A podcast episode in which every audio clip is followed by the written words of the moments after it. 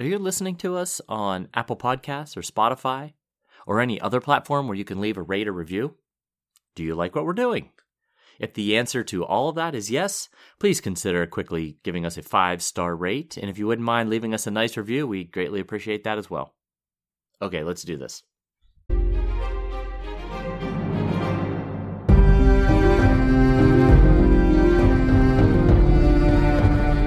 Hello, welcome to the Ghost of Harrenhal. My name is Simon.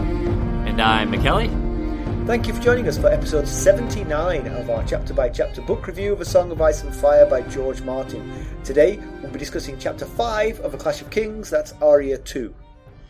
As always, we're going to chat about the chapter and try not to spoil any future plot points for you. And hopefully, we're going to provide you with some entertainment along the way. We will summarise what happened, discuss our thoughts on it, provide some useful background, compare it to the TV show, indulge in a little pedantry, and cover some reader mail. Be sure to check out the show notes, they'll help you, particularly if you're not reading along with us. How are you, Mackelly? I'm doing pretty well. How about you? I'm good, I'm good. I, I think I should warn you that Monday is President's Day. we don't have that day off, do we? We don't. no. Okay. so I sh- I shouldn't not come to work. You should not come to work that day. Yes, it's, it's All of a sudden, I'm going to start thinking I'm a banker or something and taking bank holidays. so. Um, I have a weekly call now with my mom, my mum Oh, in England, nice. and oh yeah, and my and my siblings, all, all of us get together. Oh, yes, yes, yes. and it's it's it's really quite fun. I mean, I often when I when I go home and I hang out with my siblings, I often get into sort of squabbles like a child. But one hour once a week, we all laugh and have a great time. So Wait, it, it sounds like you're you're you are having Rob uh, proven right and me proven wrong when I said that you are laid back and calming force in my life. let me let me be clear. It's all them. okay, okay. I'm just speaking truth to them. If they get irate about it, that's that's on them. you know. That's true. That, you can't control how they react. right. So my my elder sister was saying that her husband got a text from someone out of the blue, and the text was asking him to connect this person with his boss. Okay. Slightly convoluted story, but it turned out that the person that was texting him was a famous celebrity in England. Oh, It was very exciting. Yeah. Apart from the fact that not a single person on the call knew this person. Nobody. so would you say famous? well, they were. I, I sort of like looked on the IMDb and Wikipedia, and I was like, "Oh, that's quite a famous person, actually." But none of us knew, so the story just fell flat. you know? right. But that my sister been got kind of yeah, she got kind of irate, and she was trying to she was trying to do something, and she accidentally hung up, and it made us all laugh and laugh. and she came back, and she was like, "That was an accident." Wasn't that angry. that must have been how Rod Brind'Amour felt when um, when he, he gave Ethan those uh, hockey lessons, and Ethan didn't know who he was. I, I loved that. So so for those who don't know, Rod Brind'Amour is a famous hockey player who played for the Carolina Hurricanes and now is their coach. yep, yep. And and he saw Ethan skating one day and invited him over to get a little bit of coaching. Yes, yes. Ethan got uh, was run through some hockey drills by uh, one time great hockey player, now head coach uh, Rod Brind'Amour, and so Rod was on the ice with these two other guys he was putting through drills. It, it happened to be just a day or two before the NHL draft, so a friend of mine who is a, a hockey writer assumed that it was international players that Rod was checking out that he hadn't had a chance to see in person yet. Oh, to see if they were draft worthy. Yeah, that, uh, that's what he speculates. You know, I, I have a friend who's in the hockey writing world. And where did e- where did Ethan go in the draft? He's still waiting. and so Ethan, he comes off the ice. You know, he runs through these drills with these guys, and and and who this guy who turns out to be Rod Brind'Amour. And when Ethan comes off the ice, everybody is because the ice was cleared. It was just Ethan and these two guys, and. Uh, Ethan comes off the ice and everybody's like, "What did what did he say? What did you Because a do?" crowd gathered, right? Yes, a crowd, gathered to watch. They were taking pictures and videos and stuff, and Ethan was like, "Man, I'm way better than I thought I was." and, and he gets off the ice, and and um, people are running up to him saying, "What did he tell you? What did you guys talk about?" And he's like, "Who? Who? Who was that?" They're like, "That was Rod Brind'Amour." And Ethan was like, "Oh." Oh, That okay. makes sense. Yeah. He knew what he was talking about. I could tell. yes. Uh, so that was Ethan's accidental brush with a hockey legend. Uh huh. Uh huh. Well, you know, I mean, he knows him now. You know, Right? Yeah. he probably wasn't draft eligible at that point. he would have been. He would have been eighteen. I think he would have been draft eligible. It's probably Okay. just needed a little more work on his game, Right. flatten out some of the rough edges a little bit. and also recognition of people who are talking to him. Yes. Uh, I've, I've always liked that story. Uh, he likes that story too. If well, only he was that- a uh, Carolina Hurricanes fan. It would have Yeah. helped. He probably would have known if he had Yes, been a. Carolina Hurricanes fan. Um, so, how did he compare to the other two? Oh, he's he, he was like when when Rod called him over, he's like, "Hey, hey, come come work in with these guys. I'll put you through some drills." And Ethan said, "I can't do what they're doing." And he's like, "That's okay. I'll have you I'll have you do different stuff." But he said they were working like in unison. Ethan was like a fly in the ointment. He was like. No, Rod is like, no, no, no, no, no, not, not like that. My God, these guys don't speak English and they know what I'm saying. uh, uh, that's that, that's added a ripple to that story actually, because I always assumed that he did okay. You know, I mean, they were hitting it harder and they were slightly more accurate, but but in actual fact, they were way better. If my friend Kurt is correct, these were draft level prospects. Right. is not a draft level hockey prospect. so, Poor Ethan. at least he didn't trip and fall on his face or accidentally hit the puck into, you know, Rod's groin or something. All right.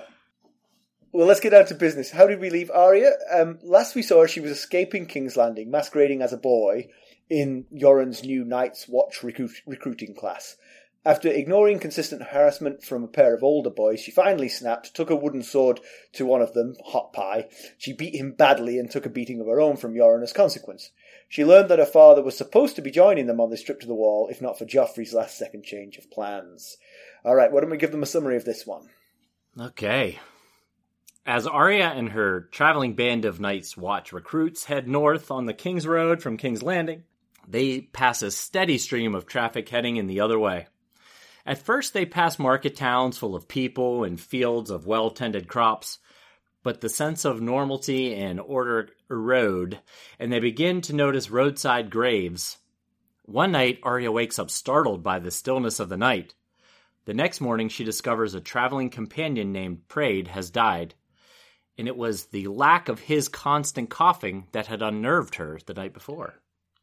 A merchant heading in the opposite direction offers to buy all of Yoren's supplies for a scandalous price, warning that they're going to get taken from him by the armies he's walking towards, so he'd be better selling them now. They stop at an inn in a village, and Yoren pays for baths for all. Arya is forced to decline, despite being acutely aware of her malodorous and bug-ridden state. Sansa, she ain't.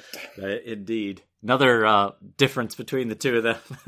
Sansa pretending to be a boy or not would have gotten into that bathwater.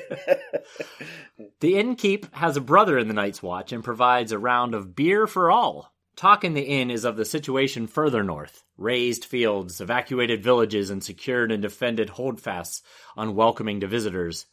The gossip is a third accurate clans coming down from the mountains of the moon and armies of the north and the riverlands. A third fantasy, Robb riding Greywind into battle. And a third dubious, a great pack of wolves terrorizing villages around the god's eye, led by a giant she wolf. Arya wonders if this might be Nymeria, but she doesn't know the geography well enough to know if it's feasible. Arya defends this supposed Nymeria against some of the more outlandish accusations, but not unreasonably is asked why a flea-bottom urchin would know anything about wolves. Yoren turfs her out before she can bring any more suspicion on herself. Outside, she gets into a conversation with the three shackled future brothers of the Night's Watch. The least offensive introduces himself as Jaqen H'ghar from Lorath in Essos. He has hair that is red on one side and white on the other. His accent reminds her of Syrio Forel. As Jaqen apologizes for the rudeness of his colleagues, Rorge and Biter, who has no tongue, so that name was just recently given to him, Rorge and Biter try to terrorize her, but the chains hold. Jaqen suggests that Arry, who faced down Biter, might have more courage than sense. The bull arrives and reminds Arry, which is Arya's nickname in case you've forgotten, that he is not supposed to be fraternizing with the prisoners. She is a ball of anger and suggests some sparring. They don't get a chance as six gold cloaks arrive. Arya drags Gendry behind a hedge. The Gold Cloaks announce that they have a warrant for the return of one of the recruits. Arya tells Gendry that it is her. Gendry is confused. Yoren says no, and as the Gold Cloaks try to menace him, the new recruits join Yoren in solidarity. Arya joins in, Gendry follows. The Gold Cloaks announce that he, Gendry, is the subject of the warrant. Yoren takes the opportunity to pull his sword on the officer and makes him drop his sword. The officer issues some threats, but Yoren slaps the horses behind, and the other gold cloaks follow their officer back down south. The recruits are excited to have won, but Yoren wants them to break camp and put as many miles as possible between themselves and the pursuers. Arya cannot understand why they would want Gendry. He doesn't know either. He's even less clue as to why Arry would think the Queen would want her. Yoren wants them both ready to ride hard northward if the Gold Cloaks return. To that end, he furnishes them both with horses. Uh, can I say in passing, actually, that I intentionally wrote some of that to tr- to trap you into converting my English word into an American word. Did you notice you do it? Which word was it? The word was uh, right at the start. You said normalcy. Do you remember? You Yes. said the sense of normalcy, yes. but it doesn't say that. Normality. Normality. Oh. Normality. See, but you converted it to normalcy, and normality is very much the English word for that. And Okay. American, Americans would say normalcy. So that I caught you. You were successful. you proved that I'm an American. But you're good. You're nimble on your feet because you just read it as if it said the word you wanted it to say and just kept going. You know, I'm, Ah. I'm, I'm pretending to the listeners that I wrote all that, but of course it's completely a shared thing. We both write parts of that. I just happened to write that bit. you got me. N- nor- normality is what you were hoping I would say. Uh, no, I knew you- you, wouldn't. I No. knew it would just trip But you were up. Wanting to see if I would say it or not. I, I was curious what would happen when you got to that word. I believe when I wrote it, I wrote normalcy, and then I was like, no, no, because the thing was, I knew it was your line. I knew it was under you. Right. I was like, I wonder what would happen if I wrote normality here. Let's see. I Americanized it. That's what happened. You did, you did, but without missing a beat. That was the impressive part. I mean, Ah. obviously the the audience won't know how many edits it took us to get through all that. But let me tell you, More than he got one. That bit, he got that bit right first time. Might have been Oh, the oh, only. might have been the only bit I got right. Arguably, I would say you got it wrong first time, but you know, right. you got through it first time. So this is another one of those chapters, man. Him him starting us out with three out of the four. What is it? We're on chapter five, so We're on epi- Are we on chapter five? Oh yes, because we've had a Tyrion. yeah. No wait, isn't this four? We've had two. This is second Arya. We've had a Sansa and a Tyrion. Let me go. Let me go check here because we you said chapter five in the intro. I did say chapter five in the intro, but is it chapter four? Let's see chapter. One. No, one, it is chapter two, three, five. four, five. We've got Bran. Oh, Bran. Oh, Everybody Bran. forgets about Bran. Sure, Bran. Well, we had a Rickon. but the you know once again four out of the first five chapters have been with the kids and sometimes the kid chapters can be very exciting sometimes they can feel like filler or just like background information you know Right. There, there is some plot development here because because the Gold Cloaks being after Gendry is a plot point that is new to us. right absolutely We we would have had no idea that the Gold Cloaks were after Gendry had that not been written for us. yes Now now we know, and that opens up vistas which we will explore. exactly But yeah that's really all that happens here. kind of Otherwise, otherwise, I mean, she befriends sort of Jaqen H'ghar, yeah and she doesn't take a bath. she learns that nymeria might be possibly uh, growing Oh, a pack that's- of That's uh, wolves. right. That's right. There is that too. Oh well, well now you break it down like that. There's plenty to go on There's here. plenty. Stop your whining. So what it could have been done in three sentences. yeah, we have summarized it in less than a minute, but you know. Uh, but what what what I thought of when I was reading this chapter is that Arya is the only Stark, and really at the moment the only POV character that's being exposed to the the actual devastation of the war. She's out there with, you know, just out there with the people, out there with the small folks. Some of the she meets as as they're going north and everybody else is going south. She comes across people who have a few belongings, you know, maybe a wheelbarrow full of stuff, maybe a, a milk cow or an ox or something, and, and some who have absolutely nothing. They're just walking and they've got nothing but families to care for and no way to care for them. But all the other Starks and all the other POVs, at least in Westeros at the moment, are in their castles. And yeah, they've got stresses and worries because they're mostly lords. Uh, but at least they're getting three square meals a day. They've got a shelter and they can take a bath when they want to. So, yes, that's true. Without anyone pointing and saying, "Hang on a second, wait a second here." yeah. Although, I mean, I guess, I guess Catelyn Stark is in the war zone, but I guess she's sort of at the front rather than sort of seeing the devastation. You get, I guess, the yeah. front is not where the the the the effects are seen so clearly. Right. She and Robb are in the war zone, but they are hidden nicely behind the walls of Riverrun. Uh, well, now they're behind the walls of River yeah. Run too. Yeah, uh, I will say, just a question here. This is this is possibly pedantry, but she goes through some towns that are sort of like pretty much unaffected, right? At first, so, yeah, when they're in the Crown Lands, yeah. So, so it made me wonder the the flood of refugees to King's Landing. Why didn't they stop at these towns that were thriving and comfortable? Maybe they are. Maybe just uh, it's getting full, and people are like, "Hey, you got to move on, move it along." That's what I wondered if these towns were being less and less accommodating to the refugees. Yeah. If they were saying, "Look, no room here." Right. Keep going south. King's Landing will have you. Yeah, I did. I did wonder about that because it just felt like if I was a refugee, I'd stop at the first prosperous looking place that would have me. Right. yeah. I'm lazy, you know. Now, of course, as Tyrion put it in his chapter, these refugees are will pay anything to get on the right side of the walls of King's Landing. Walls, so, you know, yeah. these villages, if the war comes spreads far enough south, they'll be in a, a, war zone once again. Right. They themselves will be the next round of refugees. But right. in the meantime, yes, not schlepping south with my cow and my grandmother feels like a good a good the, solution. The right move at the time. Right. Yeah. so so the the merchant along the road offers them about a quarter of what their uh, belongings are worth. If you remember, Yoren had a whole slew of materials he was taking back to the wall. Um, he is, I mean, he's trying to pull a fast one, but he's also probably right. If they yeah. head north into these, it's not like Tywin Lannister's army is following by any rules of uh, battle. They are burning the crops and uh, yep, they have uh, terrorizing the people. Yep, they've been instructed to do so.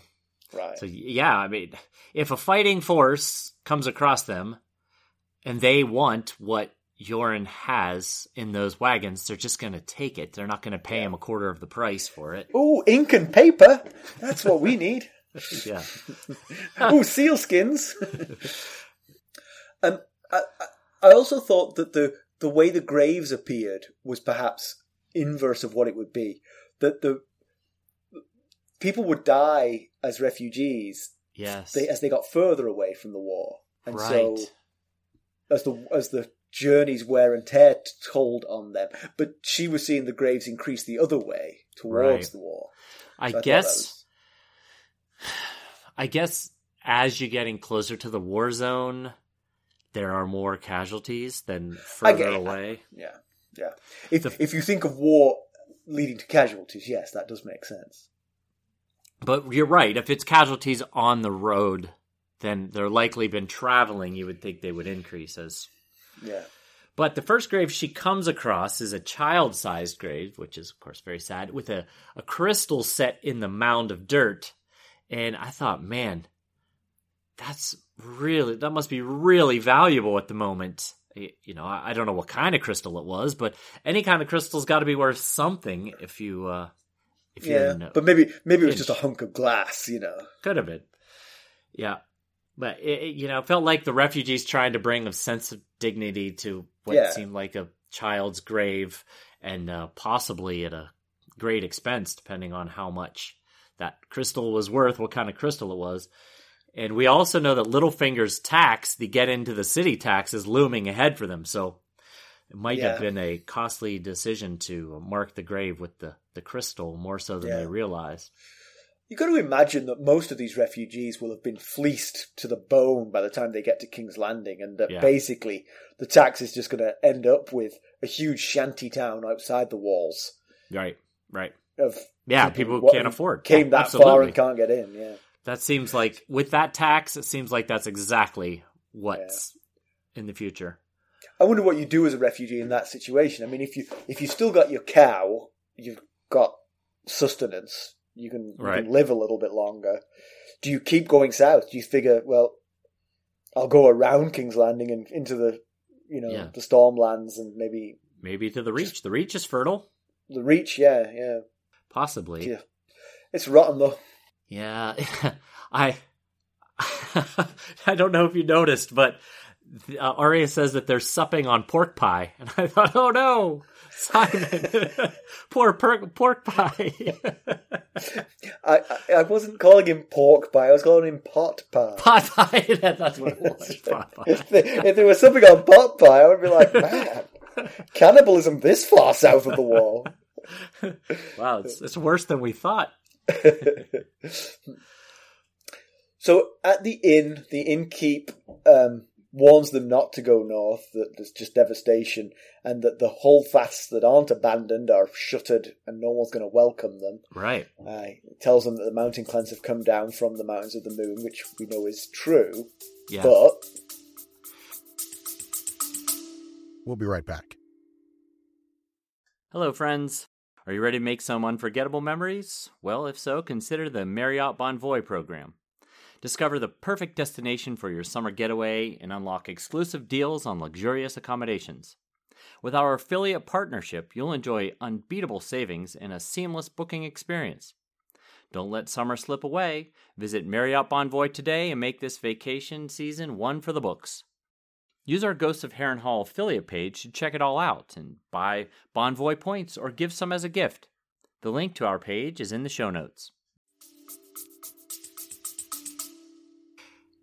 Yeah, uh, I'm wondering when he said that if if this is old news, if he's referring to Tyrion's mountain clans that are now in King's Landing, or did st- some stay behind to plunder? Because Tywin offered Tyrion to let his uh, mountain clans ride with Vargo Hoat, and Tyrion said no, he was going to keep them with him. But maybe some decided to stay, or possibly Gunthor is finally back with the other rounded up clans that he stayed behind to I gather. was just going to ask that. Have have we seen Gunthor since he left? So yes, it, I, that's a good point. I, I just assumed this was like the old news of the mountains of the mountain clans that came down with Tyrion. But you're absolutely right. We we were expecting a whole second crop of them with Gunthor, Yeah. and yes, So, I bet that is what this is.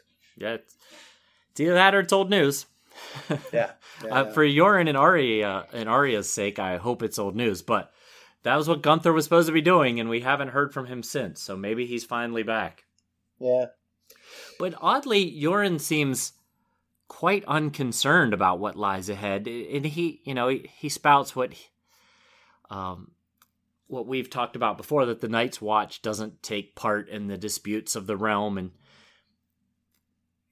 it, it seems like he's been doing this job for a while. You know, it doesn't seem like a rookie at this recruiting thing. So maybe he faced similar situations during Robert's Rebellion. This is all old hat to him, but a couple things struck me as one the mountain clans uh, are a new twist i don't think he was dealing with that last time but also gregor and gregor clegane and, and vargo hoat have specific instructions to harass and plunder and rape Right. and pillage Yeah. and so th- that might be a new twist but also how are they going to eat if if the crops are all burned and the people are all closed in holdfasts, they're going to have to live off the land, and that's that's going to be tricky. Yep. Um, yeah, you raise good points. I think I think part of his sort of uh, he, I mean, he's he's stubborn and obdurate by his nature, Yoren. So Right. he's not going to be deviated from his plans just because there's a war ahead of him. And he also probably discounts some of this uh, uh, mountain clan noise, and he's probably completely unaware of the Gregor Clegane thing. He thinks that if he bumps into Tywin Lannister's forces or Robb Stark's forces, he's going to say, "Hey, we're the Night's Watch. We don't take part. We'll just be on our merry way." And and he's right. If he was talking to Tywin Lannister or Robb Stark, they would give him passage Yes. unmolested. But Yes. you're absolutely right. If he bumps into a Mountain Clan or Gregor Clegane, he is not getting any further. He's going to be robbed and murdered. and yes, you are absolutely right. He doesn't know that there's new twists this time. Right. Yeah. but it's I, I eh, at the moment so they're at a if you look at the map of westeros this dot on the map is called the ivy inn and it's right at the edge of the riverlands and crownlands so hearing what he's hearing about the trouble in the riverlands he's he's got to know that there's a war in the riverlands we now know that the gold cloaks are chasing him from the south seems like now if there's going to be a time to do it, now's the time to change plans and ride almost due east to Duskendale and then take that ship that we've been talking about. Because, uh, yeah, it's this Ivy Inn is like halfway between King's Landing and Harrenhal. So, and it, it And- Harrenhal is still the the southern end of the Riverlands. Really, there's a lot more of the Riverlands north of. Oh yeah, yeah, a lot So more. yeah, And, and we know that the man that presented Gendry to Yoren gave him a bag of coins, gave Yoren a bag of coins. And Yoren said that he was all ready to leave. He already bought his supplies and was ready to leave when he was, one, given, presented Gendry, and two, told that um, Ned was going to be coming with him. So he didn't use that gold, those. We don't know if it was gold. We just said a purse of coins. So he didn't use those coins to buy the supplies. So you think he must still have. I guess that's where the uh, the shower, the baths, and the the bath came from. the yeah. pork pies are coming in. but, but you'd think if this guy is going through the effort of getting Gendry out of town, he doesn't want him to end up dead. So maybe the point of the coins was to charter a ship north. And yeah, you know, if we're right, then this is a either Var- Varys or one of Varys's, you know, little birds or someone associated with Varys, that they would have insisted, hey, the Riverlands are war torn right now. You need to take a ship to get to get back to the wall. I'm going to give you coins to pay for it. yeah. I mean, I think the other the other aspect of this is that Varys Varys does know. It, it, sort of goes to what's Varys' motivation for getting Gendry out of here. Because if he's sending Gendry to the wall to become a brother of the Night's Watch, all he's doing is trying to save Gendry's life from dangers that might pursue him. Right. Yeah. He's, but if his idea is to save Gendry for some other future, maybe a claim to the throne as Robert's son, then first of all, the Night's Watch is a terrible place because you give up such claims. Right. Whoops, didn't think that one through.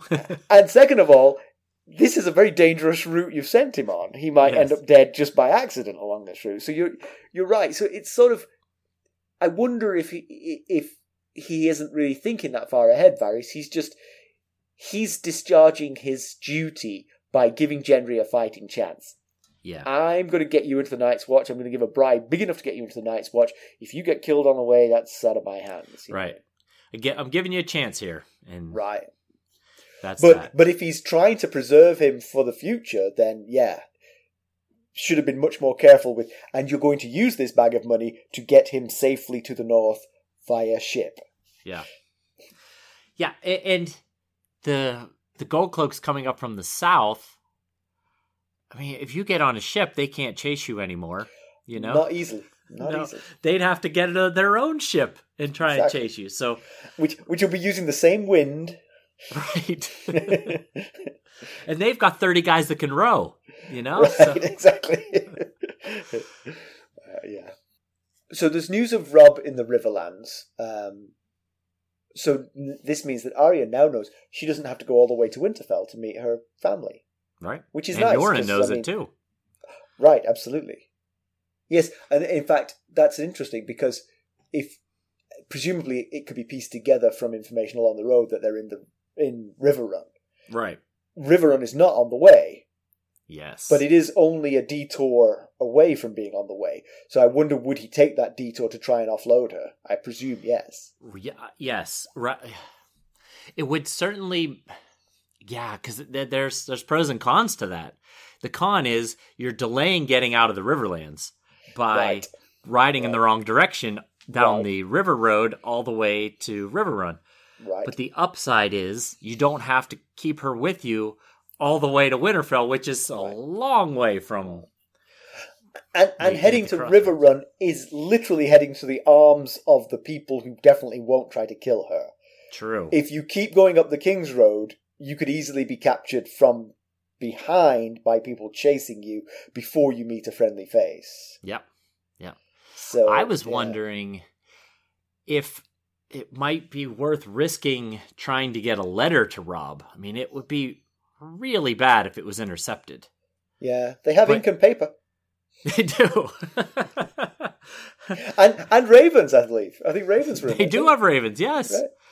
Um, so they've got all they need. Just fire off a letter. Although the raven, the ravens presumably are sort of homing birds. yeah. So if you set them off in the middle of nowhere and tell them to go to Riverrun, they might be like, "The hell? I don't know where that is." I wondered how that works, you know? Like, eventually, after three days flying around, it comes back and it's got this note tied to it, and the gold cloaks find it, and they're like, "Ah!" yeah. Oh, yeah, Yeah. Um, he knows that the queen sent the gold cloaks after Gendry. He, he doesn't. I don't think he knows who Gendry is. But- Yoren, you mean? Yo- yeah, Yoren I don't. I don't. know. Yeah, I yeah. don't think that. Well, Gendry doesn't know who Gendry is. Right. Yeah. th- We don't think he does. Although later on, I- I question why he didn't question more about why are the gold cloaks after me. He and Arya kind of yeah, yeah, he and yeah. Gen- Arya and Gendry kind of get into it about well, why would they be after you? You're just a Right. street urchin. Well, why would they be after you? You know, uh, and when she says, "Why would they be after you? You're, you're nobody special." Um, in my head, if I were him, I would have been like, "Yeah, why are they after me? yeah. What did I do?" So- But but but he he has been moved around like a pawn on a chessboard several times here, so he's kind of getting used to that. yes, It would make me question why, but yes, you know maybe he's just not very inquisitive. yeah. Like we talked about last Arya chapter, he's been visited by two hands of the king and the king's brother Right. in fairly close succession. So Right, and he was just shepherded from his apprenticeship, which was going fine, to the Night's Watch without a by your leave. yes, so You know, conveniently when the king had died and a, a war has started, I don't know if he, not knowing who he is, if he could put all that together or not. But you might start to think there's something different about me from the other boys. Right. Right. But I just I was just thinking, you know, knowing that the gold cloaks are already on their tail and that if they figure out who Arya is, that would be really bad. Might it be worth trying to get a letter to Robb and maybe he could send Yeah. Brynden Tully after them or something?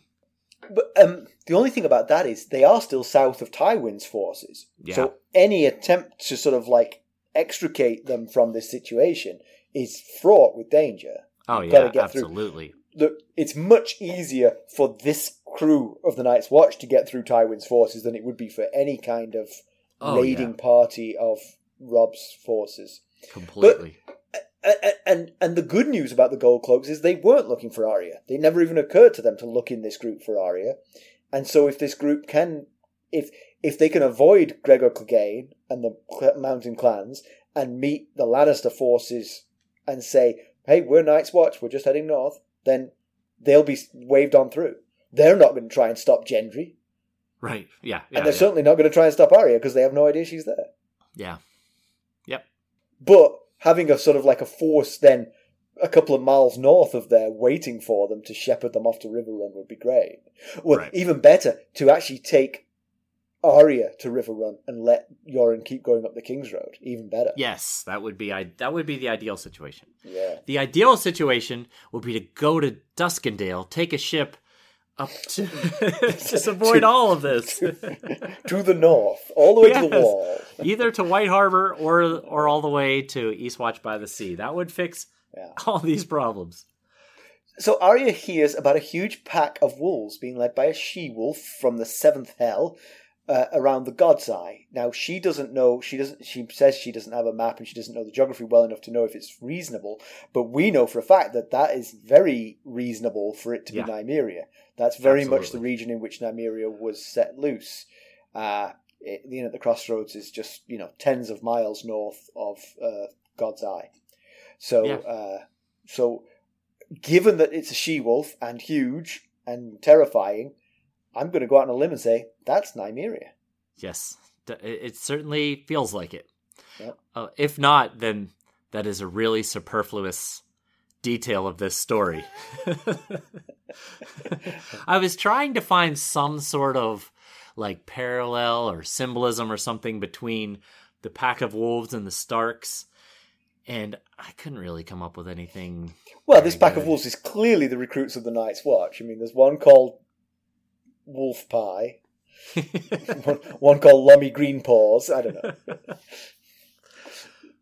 so um, Arya thinks back to how she had to throw rocks at Nymeria to get her to stop following, and that's that's got to be painful to remember. Yeah, she thinks that she wouldn't that Arya thinks that Nymeria wouldn't remember who she is now, and if she did, she'd hate her. Which I'm not sure that that's true. Just a just a quick refresher because it was a little while ago.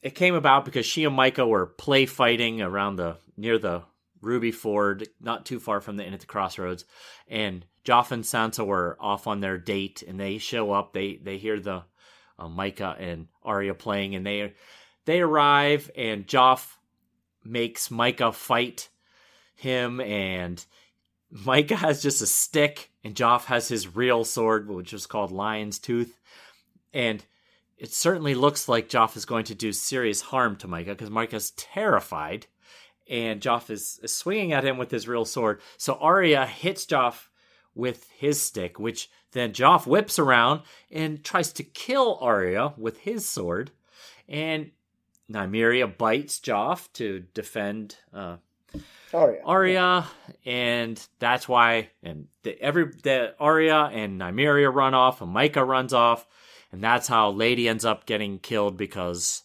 she was the only wolf around at the time, Mhm. and Joff's sword, Lion's Tooth, ends up in the Green Fork because Arya throws it into the Green Fork. Yeah. So, one of the stories that they hear about this Nymeria is that she stole a baby, and Arya tells them wolves don't eat babies, and uh, obviously everyone's entitled to their opinion, but why an urchin from Flea Bottom in King's Landing would have the first idea what a wolf would or would not do seems very odd. And Yes. Yoren notices this and tells her to shut up.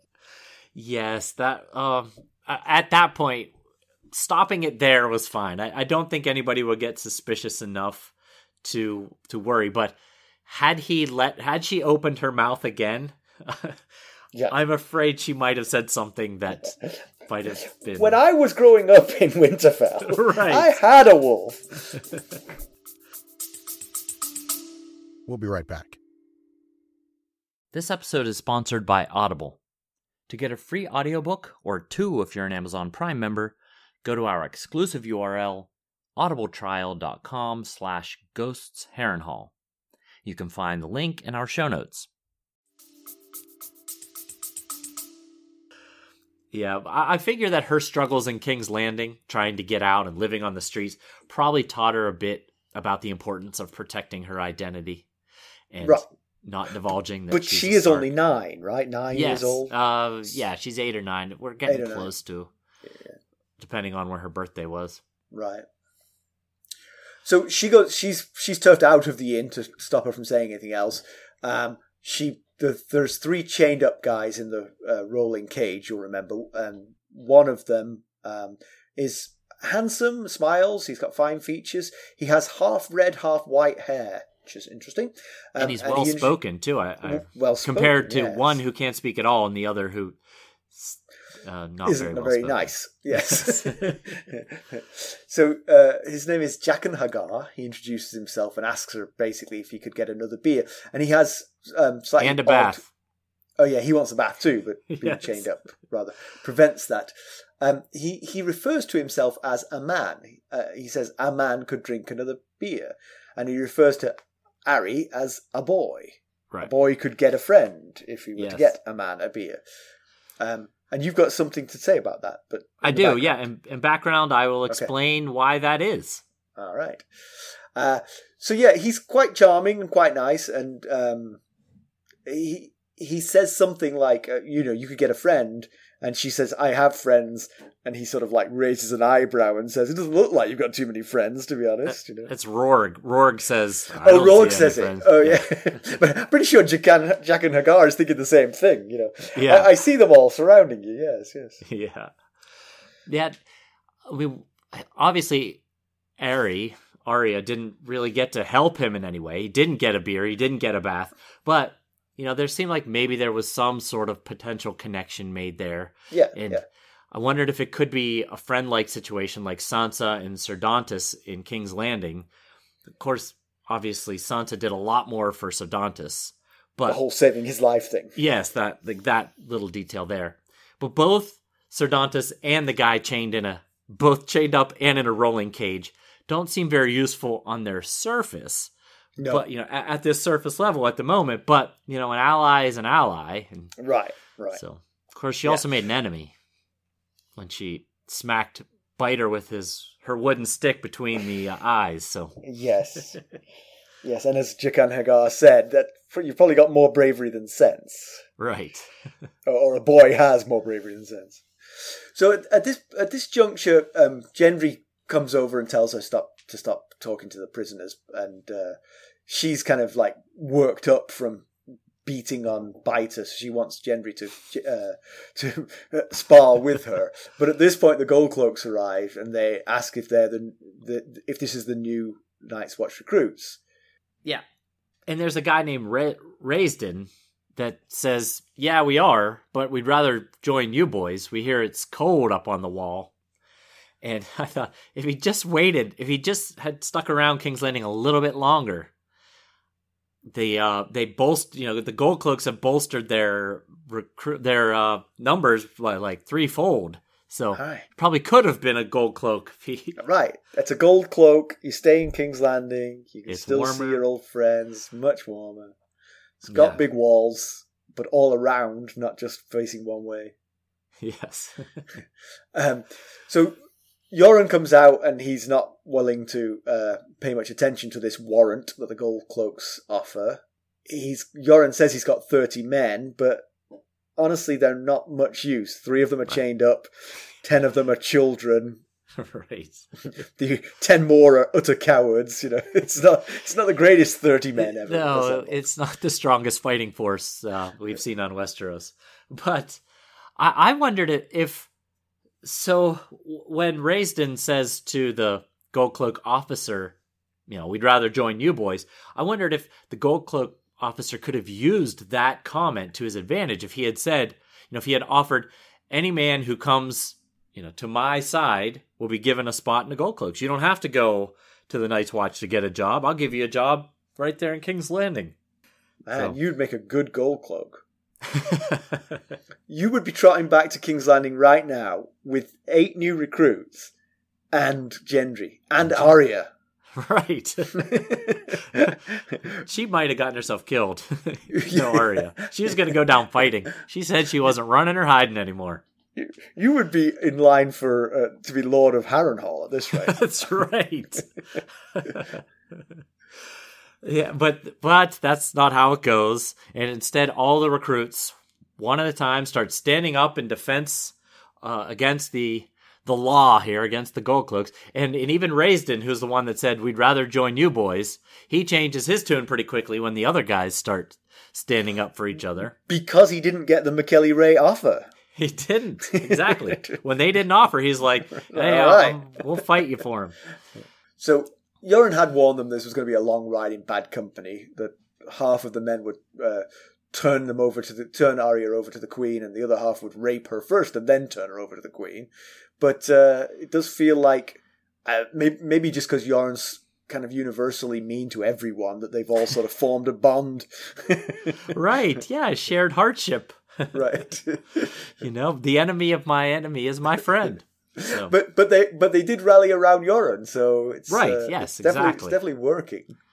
yeah, you know, it made me think that we've been taught we've been pushing this ship thing the whole time. Go get on a ship, get on a ship. But you know, they the the Night's Watch have been doing this recruiting thing for a long time, so maybe they know how to take broken men and turn them into something with more honor and pride. Because may, maybe this is part of it. This this trek across this this hardship of a trek across the uh, you know the entire realm kind of forms a bond between the group and uh, you know I, I cannot want to fight for each other. I cannot say strongly enough how much I agree with that sentiment. I think that's exactly it. If Yeah. they just got on a boat, they'd be throwing up over the side. it would be getting colder every day, and they would be like, "Why am I doing this?" But here they've got this shared journey, this sort of like shared responsibility. Yeah, They taking watch together. at night They- of, with one another. Yeah, exactly. That's that's why they do it. You've you've hit the nail on Yeah, the head. it's ultimately it's a uh, it's a team building exercise. hmm Yep. Um, so because everyone else pulled their blade out, Arya pulls hers out, and the officer, Officer Mackelly, says, uh, "Put the blade away, little girl." So that's that's Yeah. unfortunate that he would choose that particular uh, epithet.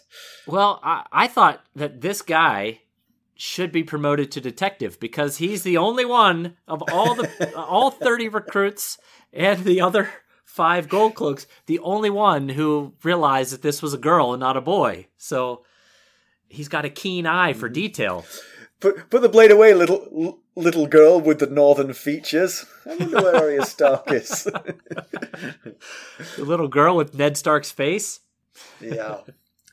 So, so the fact that there's this warrant for Gendry does make you wonder what Cersei's up to. I mean, obviously, this is a command from on high, and what it can't be good news. I mean, presumably, it, it is an anti-Baratheon bastard move. it definitely has the feel to it which makes you fear for little baby Barra. Right, little baby Barra could be in trouble Baby- too. as a reminder, Baby Barra is the baby that Ned and Littlefinger went to see in the brothel. And then that's when the fight broke out between Ned's men and Jaime's men, and Jory was killed. And uh, and when Ned woke up, Ned broke his leg, and then he woke up in the next chapter, and Robert and Cersei were there at his bedside, and he told Robert, In That- front of Cersei. yes, in front of Cersei, that he went to that brothel to see Robert's baby. So Cersei is well aware of the, the fact that mm-hmm. there is a baby of Robert's in a brothel.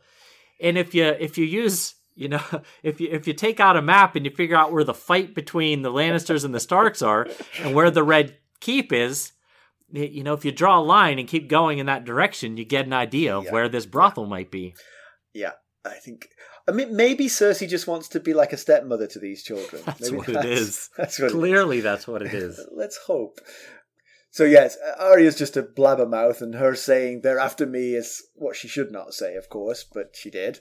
Uh, but as you said, Gendry would be as equally puzzled as to why they were after him, not just why Arya would think they were after her. Yes. Uh, so yeah, uh, there are enough clues around him for him to realize that he is something, but you can certainly understand him not going, I think I'm the son of the king. You right, know, but right, yeah, he might yeah. certainly be like, there's something going on here with me, something about my about me, my existence. Yeah.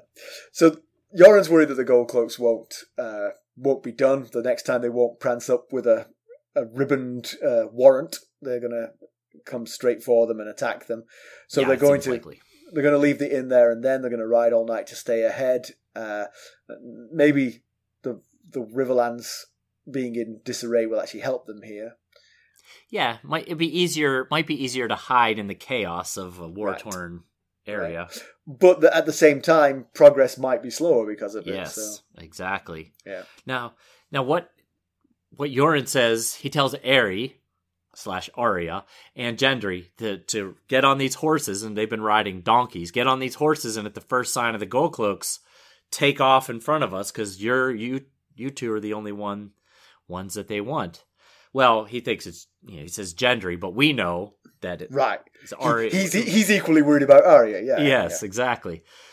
Uh, and you know, I thought, and Arya's worried about them. He says they don't care about the rest of us, and she's like, "Well, he did say he'd cut your head off if he next time he saw you."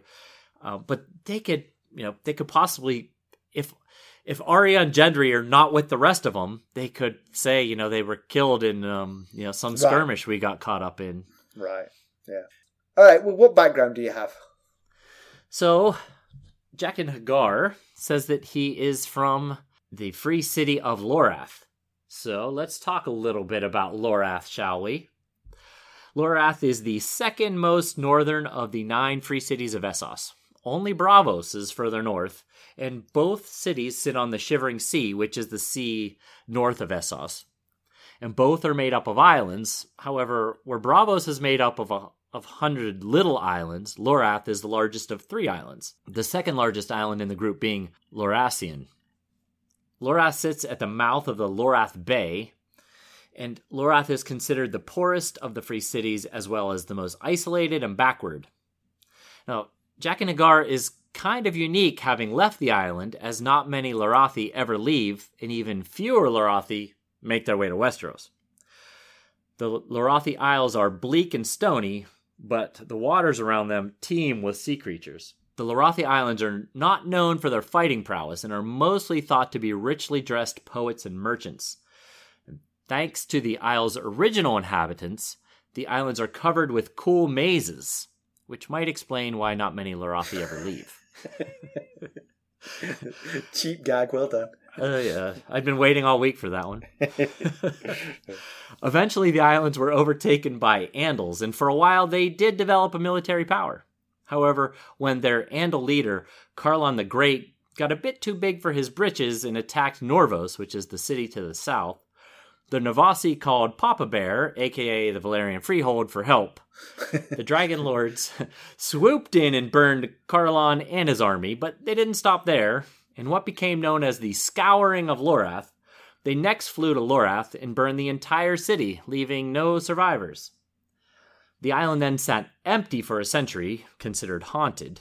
But in 1436 BC, worshippers of the blind god Borash from Valyria settled in those ancient mazes built by the first Lorathi, making temples and towns and tombs out of the mazes. And eventually the island became a refuge for escaped slaves since the priests of Borash believed that all were created equal. With the influx of new residents, those faithful to Borash eventually died out around 700 BC. However, some of their beliefs and teachings carried on after them. Because they considered all humans equal, men and women were treated equally, which is pretty unusual for most of the places we've visited so far in our Yes. story. Now here's where I get to where I said I'd explain why Jaqen H'ghar talks the way he does. The priests of Borash believed heavily in self-denial, so much so that they referred to themselves and others using using indefinite pronouns. So they referred to themselves as a man, a woman, instead of saying I, me, or mine. And as we learn from Jaqen H'ghar, although the cult of Borash has been gone for a long time, some of those speaking habits are still used in Lorath today. In fact, nobles regarded as vulgar to speak of oneself directly. Two thousand years of history for that. Yeah. That's what it took to explain that. No, that's very good. That that's. I I had no idea. I just thought it was a a, a quirk of Jaqen H'ghar, but it's interesting that it is Lorathi generally who do this. Exactly. Yeah. It was Good born and bred in him. Yeah. All right. Comparison with the television show, um, the scene that plays out here is preceded in the TV show by a scene with Janos Slynt and the Gold Cloaks holding the Master Armourer's face to the coals in order to find out where Gendry is. The Armourer coughs up the intel pretty pretty readily. I'm thinking you could have just asked. He clearly wasn't trying to hold on to that secret. he, he joined the Night's Watch. What's the face in the coals for? Uh, but he does also mention the bull helmet because one of the things I had a problem with with this whole thing is how would you know you were getting Gendry? Right. You Yeah. know, but but the armor. Let me see tells, some ID. Yeah, exactly. The armorer tells um, uh, Janos Slynt about the bull helmet, so um, Okay. he's he's got that to look forward to. Uh, there is no inn or beer. Jaqen H'ghar is just thirsty, but otherwise the conversation with the three captives is very similar.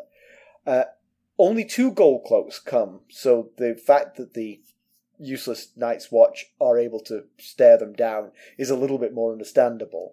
The gold cloaks don't know who Gendry is. As they as they leave, they announce loudly they're looking for a boy named Gendry, and anyone helps them capture him would win the king's favor. That is kind of like the Mackelly Ray tactic right there. right. Yeah. There you go. See? Not So alone you're- here. On the TV show, Yoren is forced to scare them off single-handedly. The other recruits just stand ab- stand around looking sort of stupid. The actually, I think the whole scene makes more sense in the show. To be honest, if you if Yeah. if in the show they'd all sort of drawn arms and sort of joined Yoren, it would have looked weird. The show scene made made more sense to me. Sure. Um, just a this is possibly a spoiler, but I don't think so because there's only one logical conclusion for why the Gold Cloaks are looking for Gendry. The TV show left no doubt about what Cersei's intentions are because we see Gold Cloaks roaming King's Landing, murdering various dark-haired children, including Baby Barra. We see her Oh. demise. Yeah. So uh, she is clearly reading the realm of Robert's progeny. Uh, it does make you wonder how insecure she must feel in her position. You're in open rebellion against multiple other kings, and you're worried about some children who look a bit like your dead husband? right. it seems like they're way down the importance list, but hey. Yeah. Yeah. Prioritize here. Come on. Yeah. Um. So yes, so pedantry. How would these Lannister lackeys know which one Gendry was? I assume that there is a nod to what Ned noticed that he is the spit of Robert in his youth. Right. But then again, would these uh, would these disposable Lannister gold cloaks know what Robert looked like in his youth? I'm doubting it. So that doesn't particularly help. So I, I'm imagining sort of an inverse Spartacus thing where the three chained up guys all start shouting, I'm Gendry! No, I'm Gendry! in order to try and get out of this mess that they're in.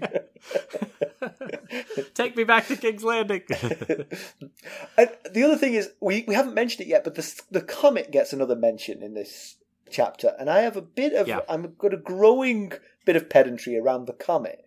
Because where is this comet in the sky? Okay.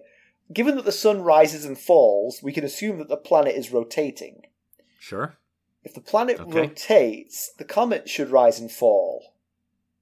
And Dany specifically on the day Dany bur- uh, burned Khal Drogo's pyre, she mentioned that the first star was the comet, which suggests that it was rising at that point. Okay. Yeah. Yeah.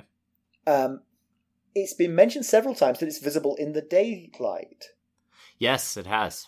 right? So, but the thing is, if it was the first star of the evening, well, I'm not sure that's true necessarily. What I was about to say there, but there was one idea here that the northern sky, assuming you're in the summer, the northern sky doesn't set; it stays above you because if you think about where the pole star is, the pole star is always in the same position in the sky Right. I get it. night Yeah. night and day. So if the if the comet was close to the pole, you would see it all the time. But then it would be in the north, and I would think that that would come up in people's rationale about what it was. If it was in the northern sky, you'd be like, "Oh, it's winter. Oh, it's the others. Oh, it's." Didn't I could be wrong, but didn't Dany say that it was in the the when she saw the comet it was in the eastern sky? I thought so too. I thought so too. And, in that Bran case, said when they saw the comet it was in the morning sky, which I guess would be the sky where the the east where the sun is rising. I guess we'd be considering right, but the but, morning but okay, sky. it can't both ri- it can't be both rising in the east at sunset and still in the east at sunrise. It's a solid point. Yeah, so it's it's a little bit weird where that thing is, and I'm I'm a little bit confused. Uh, news and notes. Do we have something exciting going on this week, Mackelly? We do. Do tell. It was yesterday. No, it wasn't yesterday. You were afraid it was yesterday. I was afraid it was yesterday. I, was, I had a panic attack. uh, do you want to tell them, or do you... Oh, sure. Yeah, um, we we are doing another of our in, infrequent but very interesting interviews with uh, noted academics. Um, right? We're going to talk to uh, Dr. Kirk Honda, who's a psychotherapist, and we are specifically going to talk about Joffrey Baratheon and diagnose his problems and see if we can't fix him. How exciting is that, huh? I, I'm really excited. I can't Me wait. too. I just talked with Dr. Honda this morning over email to confirm that we're Uh-huh. set, and he said he's in. So awesome. unless uh, something changes, we should be doing that uh, later this week. Well, it won't be posted. I, I, I can't say exactly what day we'll post it. We're Ah, recording it you- a couple days from now. you, you know how this works. exactly. My wife, my wife was particularly excited when she heard I was talking to a psychotherapist. Her disappointment grew as she understood what was going on. she thought finally. finally, finally, he got my not so subtle message. Ah. all right. Well, how I how about we read a uh, another review, huh? No, go on. We found another good one. Yeah, well, there are many out there. Let Oh, me okay, tell you. okay, okay. So this review is from I don't know how you pronounce that username. It's Ah. it's it looks like a random collection of letters, Yeah. but It's- it might. Well, be... I'll, I'll spell it so that this person can know. It's J F U A K N F U J C J S H. And if it stands for something rude, I apologise to our listeners. But if it's just for something rude, we are not smart enough to figure it out. exactly. Okay, and this review was from Apple Podcast uh, Great Britain, because each like each area has their own Apple Podcast. So I went Okay, to the Apple Podcast Break Great Britain to get this, and it goes like this: the subject line says, "Fantastic, a Song of Ice and Fire podcast." so far, so good. Yeah, that's a good start. The Ghost of Harrenhal is one of the best of Song of Ice and Fire podcasts out there. You should see Simon's face. the hosts, Simon and Mackelly, have brilliant chemistry, Oh, and the with the structure of their podcast allows for easy listening and enjoyment. It's clear how much work and effort goes into every episode, and uh, yeah, yeah. We we don't make it look easy. That's for sure. And the quality of the episodes is first class. The episodes are around an hour mark. Well, sometimes a little over when we get to gabbing. Get on with it. Come on. Oh, yeah, yeah, yeah, yeah. Which is ideal for consuming the podcast as the hosts are able to get into the depths to make the chapters interesting and pick out the small points that the casual reader may have normally missed, but not so long that they can't be enjoyed in one sitting. I look forward to new episodes every Monday. Keep up the great work, lads. Well, thank you, Mum. I appreciate it. no, I, I don't know who that is, but that's awesome. Thank you very much. That is, thank it. you. That is a fantastic review. Really, I, we say this all the time. You know, when our when listeners reach out and we say this on the show all the time. But really, it's the the best part of what we do is hearing that people are enjoying what we do. Yeah, is, So- the, is the adoration. That's the Yes. best part. Keep that Yeah. coming. All right, so let's conclude. Arya definitely needs to stop tipping her hand. She is Yeah. only nine, but she needs to, like you said, she should have got used to hiding her identity. She needs to realize that pretty much anything she thinks to say will contribute to her revealing who she is. So Yeah. shut up. Yes. yeah, she it felt like she was starting to come pretty close here in the inn. Yeah. And when she was talking to Gendry and saying, you know, they're here after me, it certainly tips your hand a little bit that she believes anyway that there's something special about her that the queen would want. So Right, right. shh. yeah. so, uh, ignoring the TV show, what does Cersei want with Robert's bastards? Nothing good, obviously, but uh, it does appear to be tying up loose ends to remove any threat to Joffrey's claim. But again, I say Joffrey's claim is not under any threat from Gendry. No. Nor under Baby a lot Barra. of threat from Barra, yes, but but Stannis Baratheon and Robb Stark and Renly, Renly, Baratheon, yeah. those are serious threats. Yes. Keep your focus on Yeah, that's on what th- those who are claiming to be kings. Not the folks yes. who probably don't even know that they are related to Robert Baratheon anyway. Yeah, but Gendry wasn't even claiming to be a blacksmith, just an apprentice. I sure wish Ned hadn't spilled the beans about Barra. That uh, yes, yes, hindsight, yes. baby probably would have uh, been all right if not for that revelation. So, so Yoren is clearly honourable in the sort of style of Ned Stark, um, Yeah, and he's willing to risk an incommensurate amount of trouble to complete the mission he's been assigned. Which, which, just out of just a point here, is not really a Night's Watch mission.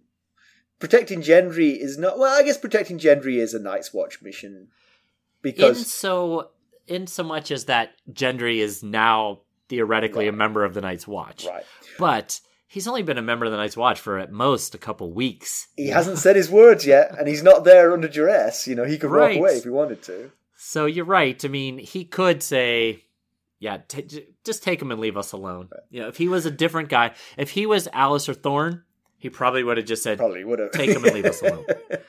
Yeah. "But he's not. He's a good, honorable sort." Yeah, it's, but I mean, but but he is. I mean, that's the one thing. This is the trouble he Yoren is bringing down on himself is potentially deadly, and Yes, it is only to protect one recruit who he only got a small purse of money to take. So and they're not asking for that money back. So right, yeah, I- I- it's like when when Carson asked me to go and get the newspaper from the end of the driveway. If it's raining, I'm not going to do it. I mean, there's only so much risk I'm willing to take to fulfill the mission. water on your head exceeds Right, that risk. I'll get it, but in my own time. Yoren is more noble than me. Yeah, well, you know, he's good like that. And if if what we're hearing about the Riverlands is true, and the mountain clans are involved, which is easy to believe, this could get really dangerous as they make their way into the war torn area. Yeah, Silver lining, maybe they could lose the gold cloaks in the process, but uh, Yeah. other side is they might end up getting themselves killed. yeah. So now Yoren and Arya know that the Starks are in the Riverlands, so maybe there'll be a shortcut to getting Arya home. Yeah, yeah. It at least yeah, it's an option. Yeah. You know, there's two options now. If it if it doesn't look like it's going to work, okay, don't do it. But at least there's a second option here. Yep. And hey, it looks like the Night's Watch recruits are starting to bond. Maybe Yoren knows what he's doing after all. Maybe Right. maybe everything's going to be fine. They're going to waltz right through the Riverlands. That sense of belonging and brotherhood comes from shared adversity. Exactly. Yep. For the, it might be the first time that any of these guys have this sense of belonging and a sense of Right. brotherhood. Yeah, know? very So true. Very true. maybe it's starting to change them in some ways. Although, Okay. in my opinion, still time to charter a ship. All right. Let's wrap this up. As always, you can reach us at ghost.harrenhall at gmail.com and you can follow us on Twitter at ghostharrenhall. We're on Facebook, Instagram, and YouTube. and hey, if you wouldn't mind going out and leaving us a five star rate and or a fantastic review, we would certainly appreciate it. And hey, you might get it read right here on our show. The bar's been set pretty high, but yeah, you, you would. If it was nice, you'd get rid of it. Right. I am picking it totally at random, so All right. Well, thank you for listening. thanks. Bye. Bye.